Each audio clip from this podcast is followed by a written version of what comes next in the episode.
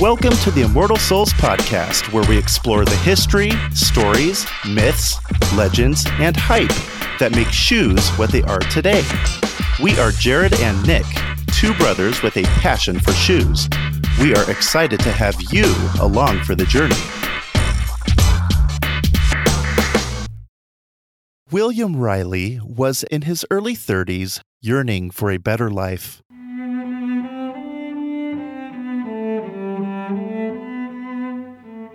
It was the dawn of the 20th century, and lured by tales of riches and opportunity awaiting in America, he packed up his things and immigrated to the United States from his homeland, England. Upon reaching the shores of America, he made his home in Boston, Massachusetts, where he started building a new life. He found some property and settled in a new house. William was 33 years old at the time, with a bright outlook on the future and a head full of ideas. He was ready to make his mark on the world. The problem was, what would that mark be? This is a question that plagues nearly everybody at some point in their life, and one that begs serious consideration. One day, alone with his thoughts in his new home, William glanced outside, quickly surveying his property.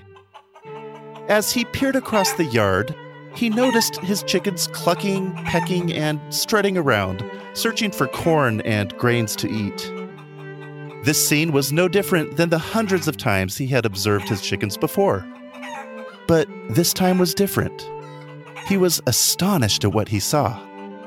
As he carefully studied the chickens going about their business, William had an epiphany.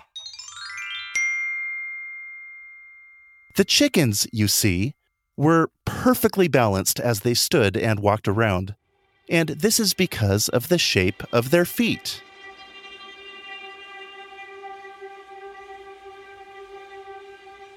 Each chicken's foot had a three pronged or a three point anatomy, and this triangular shape gave the chickens incredible stability and balance.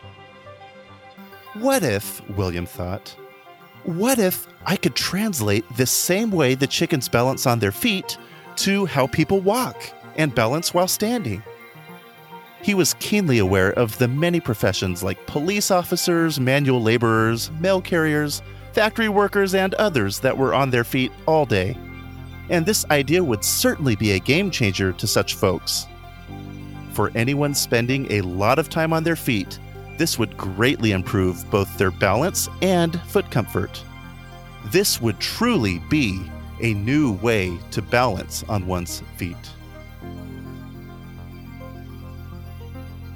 Inspired by his chicken foot realization, William got to work creating a flexible triangular shaped arch support that could be inserted into shoes. Taking cues from the anatomy of the chicken foot, this revolutionary arch support had three support points which would provide greater comfort and balance to those who wore them.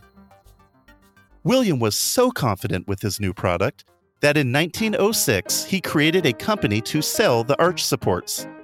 This company, based out of Boston, was called the New Balance Arch Support Company.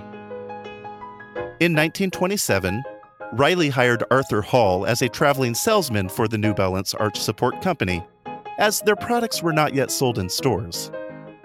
By 1936, Hall became a partner. Two years later, in 1938, Riley created New Balance's first shoe model, a spiked running shoe with kangaroo leather uppers, as kangaroo leather is known for its lightness and durability.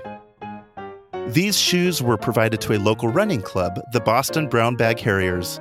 They were a hit, and one of the Harriers even commented that the shoes fit perfectly. New Balance enjoyed continued success from this point on, and by 1941, they created custom shoes that catered to a variety of sports and athletic activities, including baseball, basketball, tennis, boxing, and of course, running. A pivotal moment in the evolution of New Balance footwear happened in 1960 when the Trackster was released. This model of running shoe was the first New Balance shoe to cross a marathon finish line. Perhaps more importantly, though, this was the first shoe New Balance offered in multiple widths. This was a revolutionary concept for the time in the world of shoe manufacturing, and something that New Balance continues to do today. The Trackster was embraced by the running community, and it paved the way for further, more developed models. The next big shoe moment for the rapidly growing New Balance company was in 1976, when the Model 320 was released. This was the first shoe to sport the now iconic N logo and the first to use New Balance's now well known numbering system for their models. The idea behind the numbers instead of model names is to emphasize that every model of New Balance shoe is equal, but designed for different purposes, whether it be speed, or durability, or stability, and so forth. The numbers help highlight various designs or technologies for the various models. The 320 was ranked number one by Runner's World magazine, and sales skyrocketed for the shoe. By 1978, New Balance expanded their offerings to apparel releasing nylon and mesh running tops, shorts, and Gore Tex running suits. In 1982, the Model 990 shoe was released, breaking the $100 price barrier for shoes, which was quite expensive for the time. This shoe has become a cornerstone in New Balance's shoe lineup and a favorite to this day. By the early 2000s, New Balance had reached a billion dollars in sales, and, well, things don't appear to be slowing down for the company anytime soon. With a slogan that reads, Fearlessly Independent since 1906, New Balance, still headquartered in Boston 115 years later, today in 2021 is a multi billion dollar sneaker juggernaut. Who would have thought that observing chickens would spark the creation of one of the largest independent, most successful, and most beloved sneaker and athletic companies in the world. Just goes to show that great things often start with a simple thought or idea.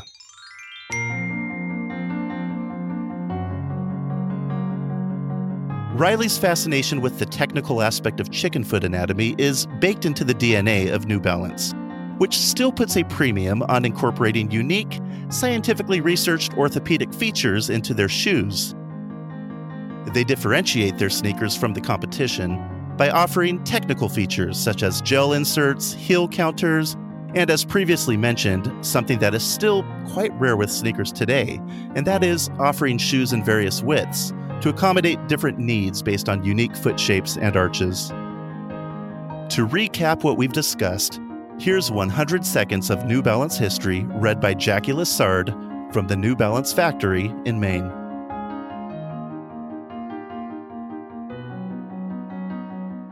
New Balance 100 Years in 100 Seconds, read by Jackie Lessard of New Balance Skowhegan.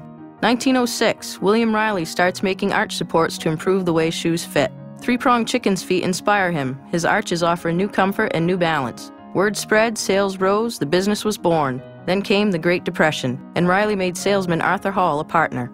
They made their first running shoe for Dan McBride and his crew in 1938. Pretty soon, even the Boston Braves were wearing New Balance. By 53, Hall and Riley were ready to retire. Hall's daughter Eleanor and her husband Paul Kidd took over. It was business as usual for a few years. Then they launched Trackster and really switched gears. Sales grew fast, they designed a new last, and pretty soon arch supports were a thing of the past. On Marathon Day 1972, Jim Davis took over, eager and new. He expanded sales and focused on fit, which led to the 320, an unqualified hit. Orders came in from all over the place. We grew so fast we could barely keep pace. The women's 320 arrived in 1978, first fit for ladies. Sorry about the wait. The 620 raised the bar a little bit higher, then the 990 set the running world on fire. At 100 bucks a pair, they were one of a kind with stability, cushioning, and fit that were quite hard to find. What followed were shoes for all manner of sport, aerobics and hoops and hiking in court. We've added apparel, and we're happy to say we still make shoes in the US of A. Olympians wear them to be as fast as they can. Khalid set a world record in the RC 110. And regular people, they chase their dreams in NB for runners and walkers and teams. Today, a century doesn't seem that long. We remember the past and keep running strong. Because around the world, from east to west, our goal is not to be the biggest, but to be the best. Thanks, Jackie. Couldn't have said it better myself. That wraps things up for this episode. Winner, winner, chicken dinner.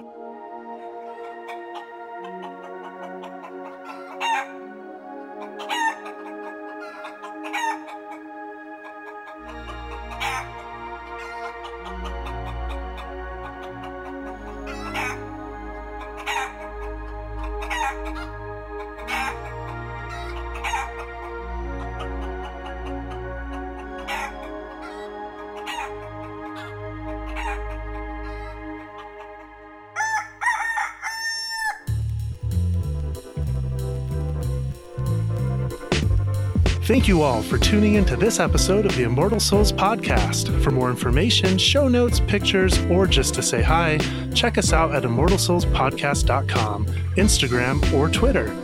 Original theme music by Scott Spriggs. Five star reviews are always helpful and hugely appreciated. Until next time, keep walking the roads less traveled.